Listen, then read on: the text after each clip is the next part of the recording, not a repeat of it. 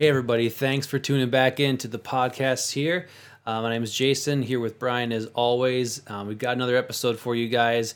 Uh, we actually just finished a conversation with a good friend of ours named Tommy, who's a pretty awesome dude. And we were talking about everything that's going on. He's in college right now. He's got an interesting perspective on how that's affecting him and his classmates. But we actually got to talking about sovereignty, authority, and the law, and how that applies to everything that we're seeing go around right now. And uh, Brian was sharing some things that he he noticed in the story of Esther that honestly just completely shifted my perspective on this. I've I've been in the church my entire life and I've read the story of Esther multiple times. I've never seen this perspective and this paradigm laid out to understand what it actually looks like to have a sovereign person that has authority, that authority is given, and how the law of that authority affects the people under it. And honestly, you guys need to listen to this. This is amazing stuff. So we're going to jump right in. Brian, we were talking about Esther. What was standing out to you this last week? I think it's interesting in the midst of everything going on. I've been just really pondering and looking at it and how things have affected me, how things have affected my friends, my community, uh, living in a different country, um, how how that is affected, where you're you're not a citizen of the country, you're a guest, and just all the dynamics that are playing into that. And it's so easy for our mind to become fearful. It, it's easy for our mind to uh, want to take in all of the the crisis moments and the thing that's really standing out to me that's been uh, going on is who are you in the midst of a crisis? And as a christian knowing that my citizenship is in heaven and i'm under a different kingdom it doesn't mean i don't operate within the kingdoms and, and abide by the structures of the kingdoms that already exist but who am i now in the midst of that? And how should my response be and more than just my response what what should my activity look like? What what what has been given to me that that would free me from the pressures of the mental squeezing that wants to go on? And again we talked about this a little bit in the last episode so if you haven't listened to that one definitely go back and do because there is context to this. We're not trying to say here's what you should or shouldn't do in the middle of a crisis. What we're trying to get at is how to even ask that question honestly for yourself to get an answer internally with you and God because everyone's in a different situation. And if we try to look at responses to things and think that if we pick the right response, then we're acting the best way, we're kind of have it backwards a bit. You've got to know who you are first. You've got to know who God is and what he's calling you to do, what he wants you to do, and how he wants you to act in a situation. So again, this isn't about hey, we've got the right answers for how many times you should go to the store today or not go to the store, how many items you should buy or not buy. We're kind of past that at this point. But what we want to look at is who are you in the crisis because that will determine your response and how you feel about it as well. I mean, we'd all want to feel more secure about what's going on and about how we're going to handle this situation here. So that needs to be the primary question. And it, it goes even more to just the virus and getting sick. It, it's affecting every aspect of the world. The world is affected yep. on every single factor, whether it's economic, whether it's political, whether it's um, uh, sovereignties of nations or w- whatever. Th- this thing is affecting such a grander scale of scope. Um, that's what I'm saying. I, I think we we some people aren't so much worried about the virus, but whether I'm going to work tomorrow some people aren't worried mm-hmm. worried about the virus, but is my retirement going to be there? The, these are major players, and what is our political system going to look like in a year or not look like in a year? No matter how you believe about that, there's just some real uh, different dynamics that are that are going on. And even more so, if someone were able to give you a step by step manual on how to navigate this particular crisis, that would be fantastic for you know the next week or month or year however long this lasts that would be fantastic for this crisis but when the next one hits and another one will hit in your lifetime because that's how the world works when the next one hits you're going to be at the same place you are You're still going to feel lost because you don't have a manual. You're going to need someone to provide you with those step by step instructions. But what if you actually had something in you and you developed this perspective to where no matter what the crisis was, you had a baseline to to start with. You had an understanding of who you are and who your father is that can help guide you through it because the specifics are going to change, the circumstances are going to be different. So it's not about uh, you know a five step process to be safe during the coronavirus. It's about discovering how to handle difficult situations. We'll get into Esther in just a second, but I wanted to throw out like my son, he's having to read Where the Red Fern Grows. And I thought it was interesting in a generation that was coming out of World War II, almost all the stories that were written to young people and boys and the coming into manhood at the end of the story whether it's old yeller whether it's where the red fern grows whether it's the black stallion there's a death at the end. Like we always like the the happy endings but the endings of all these always make you cry. But eh, the picture that was being said was love give live and loss is going to happen but how are you going to be when that happens? And it's almost like a preparation for manhood. And I'm not here to say a doomsday thing or anything like that. I'm just saying there's a different character development that was being done in an era following World War II of a different way of thinking versus what we have now. And I think the book of Esther actually really portrays this in a powerful way of something that we've missed. And we talk about, well, God's sovereign. He's just doing this. God's using this for for whatever. And God will, God can use anything. Um, he uses our dumb mistakes all the time, but it, it doesn't mean that he's necessarily authoring it. But how do we how do we put that into perspective? How do we pray? How do we how do we uh, what's our baseline of what we're actually praying for? As if God's withholding it and causing it, or maybe God doesn't care, so I'm on my own. I mean, we have all these different thoughts all over the place, and I kind of, uh, as I was looking through Esther, I thought it brought such a clarity to some of this perspective and, and how it operated and it really fits with what's what's going on but it will fit with any situation and even as a christian the life that that can be lived. For those who don't know the story a little brief, brief background is king Ahasuerus i don't know if i pronounced that correctly he was the ruler over persia. They had 127 provinces. It went from india to ethiopia. It was the biggest kingdom in the world at that time. And uh, the queen was called by the king to come before him and she decided not to come. Now, let's don't get into whether that was right or wrong based on our come on, what, what about women's rights and stuff? It has nothing to do with that. It has to do with something different. The king said to the men, because she wouldn't come, who understood the times.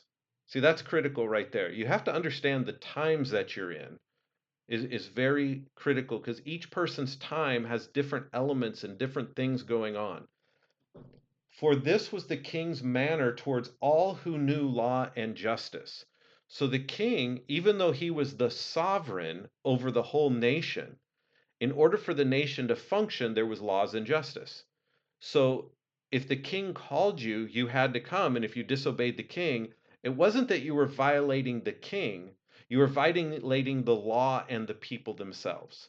So that's the scope of sovereignty. And just like God, when He created, He put laws into effect. He sovereignly created everything, He's sovereign over everything.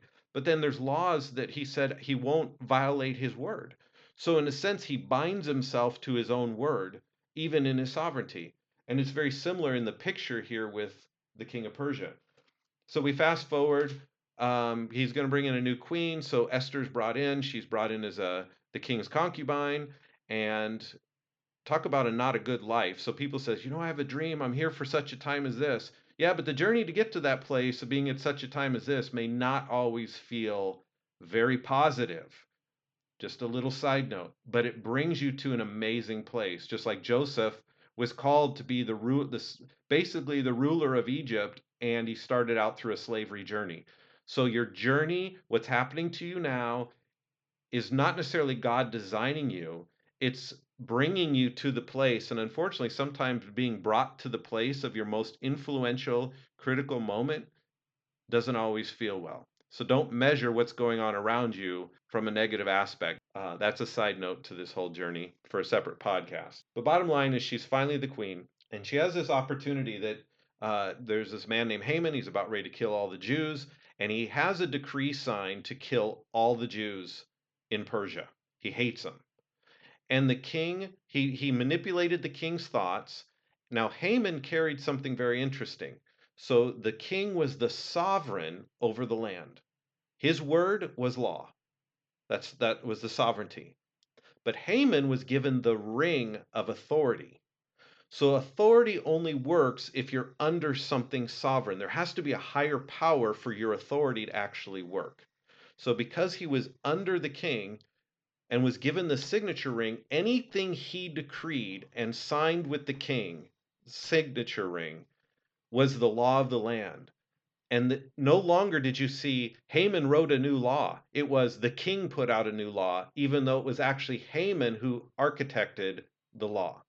I hope you can see that picture there. It's very important as we play into this. But once the decree is made, it was the king's law.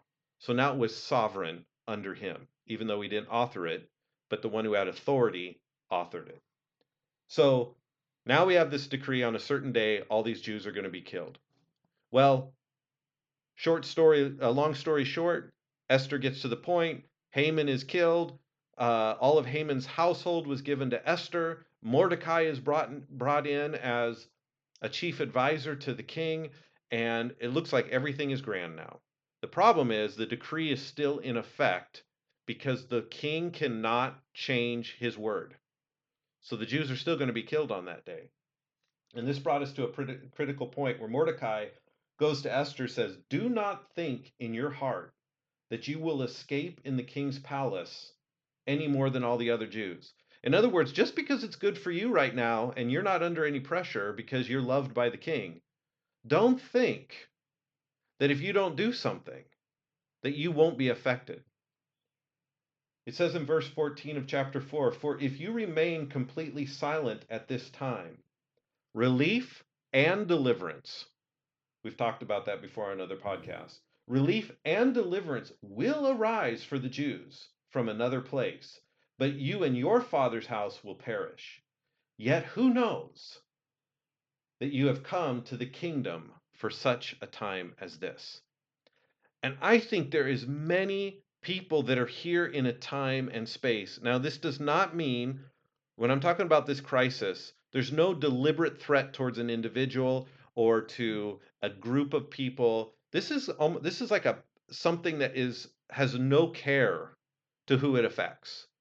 But in the in the same sense, there's a crisis going on to a people. And this can happen with the, the virus, it can happen economically. In the future, it could be a new uh, it, it could be anything. But just just think that you're here for such a time as this. So she didn't want to. But then she takes time, they pray, and they prepare themselves. And she said, I will go to the king, which is against the law. And if I perish, I perish. Now, here's the cool thing about a law there's something that overrides a law, and it's called grace. Grace overrides that. So there was a law that you did not go before the king.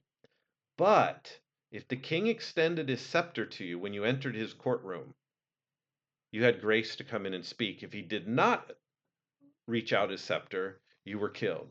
I think this is amazing as a believer that Jesus broke down that hostility and we can boldly come before the throne of grace to obtain mercy and strength in time of need. We don't have to fear whether the king's going to hold out his scepter to us, whether God's going to accept our plea or not accept us.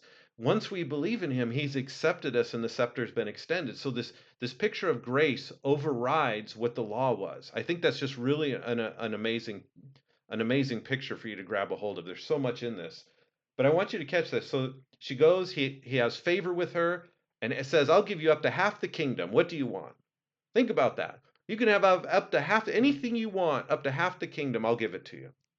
So she tells about Haman and what his plot was, and that the Jews are going to be killed, and it and it it angered him. He was angry at this because he was manipulated, or he was a decree was sent out without all the truth and out all the concepts, but he couldn't take back the decree. So here's what her prayer was, and I think as Christians and believers, we find ourselves right here with the prayer. We know God will hear us. We know, for the most part, We know God will answer our prayer. He wants us to pray to Him. And we wonder why He doesn't answer. It's because the, requ- the answer doesn't fit the request. Let me show you what I mean. She says this to the king in verse 5 of chapter 8 If it pleases the king, and if I found favor in your sight, and the thing seems right to the king, and I am pleasing in his eyes. I love that. How many times? God, if I've done everything right, if my heart's right, if, if it's your will, if it's all these things, like we, we have all those prayers, we, we bring all that before before the king. Let it be written to revoke the letters devised by Haman, the son of uh, I don't do well with this pronunciation, Hammedatha the Agagite. Anyway, to Haman, which he wrote to annihilate the Jews who are in the king's provinces. And we have an enemy on the we have an enemy, the devil, that is going around like a roaring lion seeking whom he may devour. We have something that's against us. It may appear naturally, it may be done through people, it may be done through actions and decrees, but be aware of who the author of those things are. The same way the king had mercy and wanted to protect the Jews, he also had someone in his court who devised a decree that was hurting people. So there's things that go through, there's laws that have have been done naturally spiritually that weren't for the best interest of us, but they were used against us by an accuser, which was Haman, or the typology of Haman. And he and she said, "For how can I endure to see the evil that will come to my people? Or how can I endure to see the destruction of my countrymen?" And the king said to Queen Esther and Mordecai, Indeed, I have given Esther the house of Haman. What does that mean? I've given her the authority and the power of Haman. The same way when Jesus went to the cross, he did not say the law was unholy. He gave something that fulfilled that law and wrote a new decree. He wrote something new. A new house was formed. This, this picture in here is just really amazing. And so I've indeed given Esther the house of Haman, and they have hanged him on the gallows because he tried to lay hands on the Jews. You yourselves, now this is the answer to the prayer. You yourselves write a decree concerning the Jews. So there was a scope to it. So the relationship that Esther had with the king is where the power of the authority came from. It wasn't that she just decided to do her own thing, write a new decree, and they tried to sneak in a new way to save the Jews. She went to a relationship that she was put into that had the sovereignty over her, and that sovereignty gave her the authority to write a new decree. The same way, when Jesus, we come to Jesus, he tells us who we are. He tells us the authority he's given to us. And then he wants us to believe it and act on it. That would be executing the decree. You yourselves write a decree concerning the Jews as you please, in the king's name. Where have we heard that before? We pray something in Jesus' name. It's not a closing, it's not a benediction, it's not a way we start a prayer just to hopefully God will now answer it because I've invoked his name. No, you're coming into agreement. In Jesus' name, let this be done. Amen. So be it, the stamp of the signet ring. Now we start walking that out and seal it with the king's signet ring. For whatever is written in the king's name and sealed with the king's signet ring, no one can revoke. Which is why he couldn't revoke Haman's. So the answer to that is write a different decree. Put in a new covenant, a new testament, a new thing that would override this other thing. So this is pretty amazing. So this they got a decree. But you know what? It still didn't free the people because Haman had already put into action that his people would be destroyed by this previous law, this previous act in the king's name. So, how do you stop that? So, what they did is they gave the people the power to stand up and stop anyone that would do them evil. Because if they were to stand up under the previous decree, the whole nation and the sovereignty of the nation would be against them. But if they can now have permission to stand up, they basically nullified the last decree. All right, so those people can kill the Jews. But guess what the Jews can do? They have full permission and right under the sovereignty of the king to also fight back and to defend themselves and to take out anyone that would do evil to them. In verse 11 it says, By these letters the king permitted the Jews who were in every city to gather together, protect their lives, to destroy, kill, and annihilate all the forces of any people or province that would assault them, both little children, women, and to plunder their possessions. I know some of you are saying, Oh, that's that God of the Old Testament. This was the king of Persia. This we don't wrestle anymore with flesh and blood, but against principalities, against powers, against rulers of darkness of this world. And there's some people that buy into it, and we can talk about war and the relevance of that at this time. This isn't about being against a person. This is about being against the force and the decree that's been written against you. I, I want to kind of clarify that and put that into some kind of context. And here's what happened. Chapter 9, verse 1. On the day that the enemies of the Jews had hoped to overpower them, the opposite occurred. In the days that all of these forces in the crisis that you're in was meant to overpower you, the opposite can occur. Why? Because a decree was made. And I think there's something that we need to really grab a hold of that. But you know what? The king didn't just come and send a helicopter and rescue him. The king didn't say, okay, everybody, please leave him alone, because that would have stripped them that would have actually made them less than what they were before. Instead, he gave them power. He gave them authority. He gave them permission to stand and be themselves. And it goes on, for Mordecai was great and throughout the palace of and his fame spread throughout all the provinces. For this man Mordecai became increasingly prominent. Thus the Jews defeated all their enemies with the stroke of the sword, with the slaughter and destruction, and did what they pleased with those who hated them but they did not plunder the people. They didn't do it for selfish gain, they didn't do it for anything else. And it says in verse 16 the remainders of the Jews in the king's provinces gathered together and protected their lives and re- had rest from their enemies and killed 75,000 of their enemies, but they did not lay a hand on the plunder. Here's what I'm trying to get at. When we're going to God to pray over a situation, consider the times we're in. This was the time of an Old Testament story with a Persian king, but the picture is different is powerful because it lays out what we've been given as believers in Jesus Christ. That's why he says, "Take my name.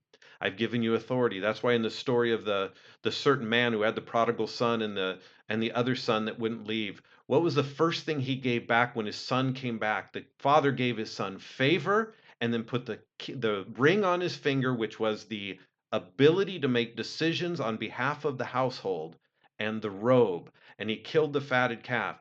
Grace brought him into a position so he could have the authority to function in the world around him based on the sovereignty of the father's household. I really want to lay out in this that, that can be seen, and there's just such amazing parallels, but I don't want this to be a, a two hour podcast what the amazing the thing I really want you to get a hold of when we're dealing with a crisis, a lot of times we want to kind of run we've we've been away from quote unquote fellowship or we don't feel like we've read the word enough or we don't feel like we've prayed enough and why is God doing this? Why isn't God answering me? I'm afraid, I'm weak. I'm feeling little. I feel like the decrees around me have been written against me. Right? That's kind of what it feels like. It, you're being squeezed.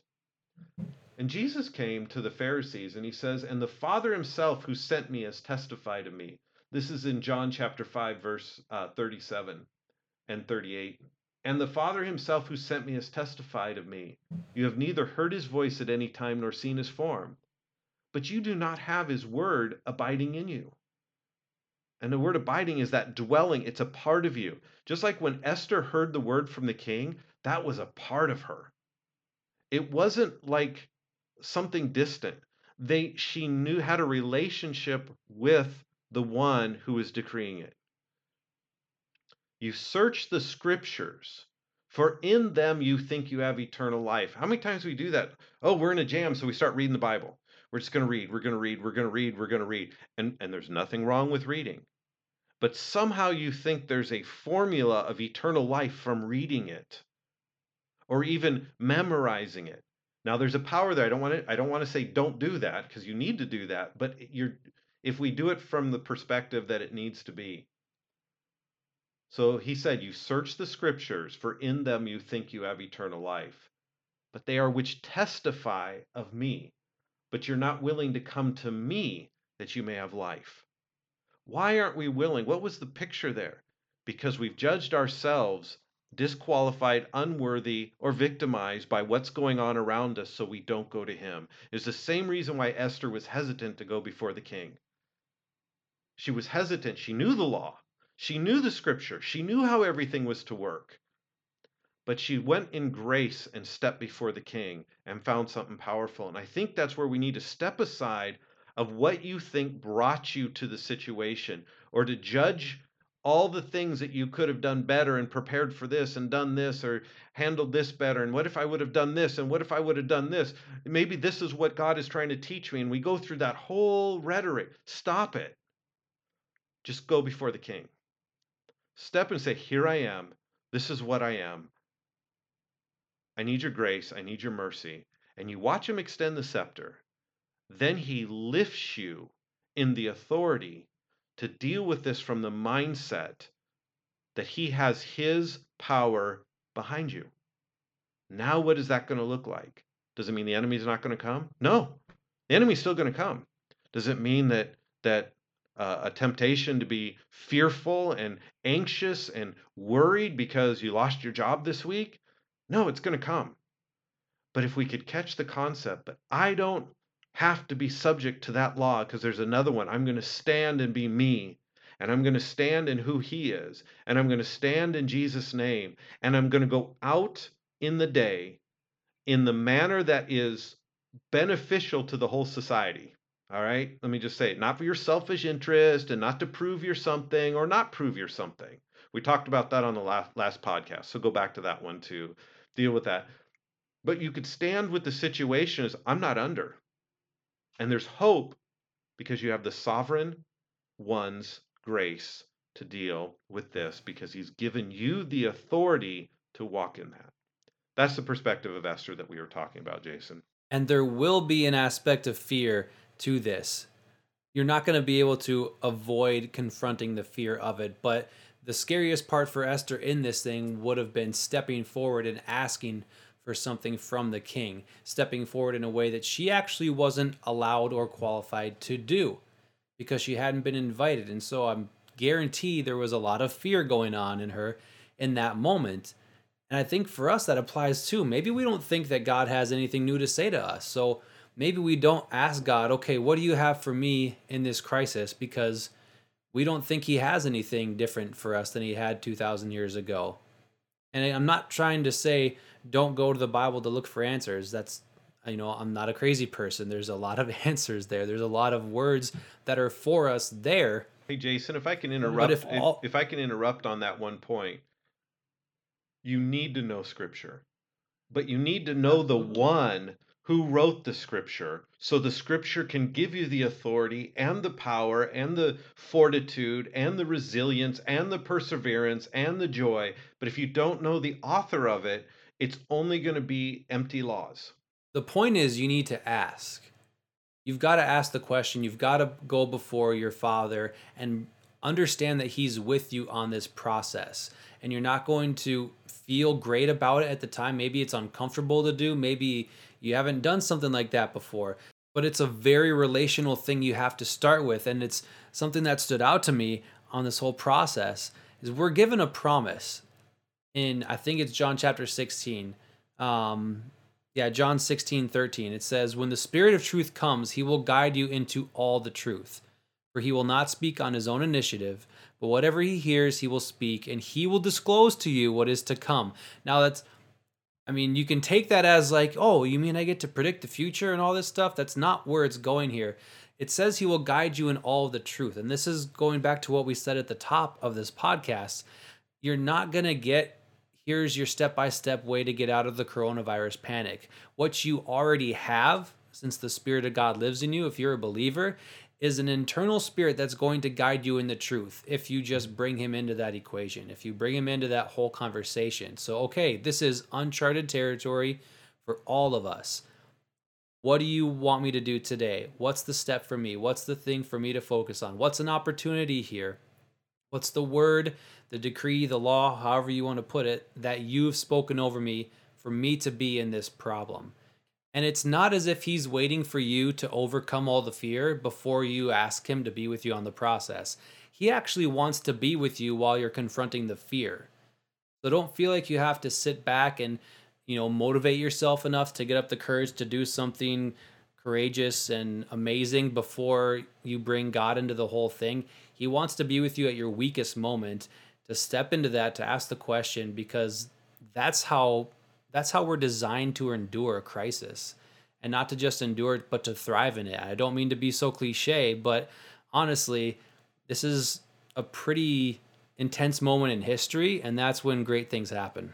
It's tough not to be cliche. I got all these little sayings that i could bring out and and to throw out but i kind of i have an understanding of where they're coming from but i think um, me and Jason had talked about this before is how do we communicate who we are, who we are to the crisis? How do we communicate some of these truths that are applicable that you can you can tangibly work with versus just having new thoughts and new ideas and just trying to trying to have a different perspective only through learning. And I think the biggest thing for me in, in, in reading this whole story and seeing all this was a couple main points that stood out. One, it described God's role. It had a picture of God's role in all of this. He is sovereign. He is he he is the master ruler. We know that. Um, well, not everybody knows that, but there's a truth to that. He's the creator of everything. But then he gives us authority over things, but the authority comes from the relationship that we have with him. And so, as the relationship forms, you understand his concepts, you understand his thought processes, but then he gives you authority. And I think a lot of times we get stuck trying to ask God to do something for us. And he's so merciful. He'll, he'll find a way to do it, but in the end, it, you'll still have to be coming back to that point constantly. Versus, Father, we need help in this situation. How do we navigate this? There's things that we need. I got to take care of my family. What do I do about work? What do I do if someone gets sick? How do I respond to all that? And in that relationship, he starts showing you truths from the scripture, which now is where it ties into what you know about scripture is going to be helpful. But even if you don't know the verse, the Spirit of God can open your eyes to ideas in many different ways to show his his thoughts and his feelings towards that. Now we walk boldly towards the problem with that versus We've gone to him for the mercy and grace to receive it. He gives us the authority, but now we're just not sitting there waiting for him to do something. If you notice, the king of Persia did something. You know what he did? He gave them the authority to go deal with the problem. That was the answer. And the result of that freed the people. It brought relief by bringing hope that the king is for them. And it also brought deliverance by giving them permission to stand up. And what happened is inside the Jews, inside that people, rose up some a group of people that the others became fearful of because of how powerful they were. But they both had the same decrees. Those that were against him had the right to kill him, and those that were for him had the right, and the Jews had the right to retaliate. And it strengthened everything. And I think it's interesting that God's freedom lifts you to the position you were designed to be so you can deal with the life that's around you.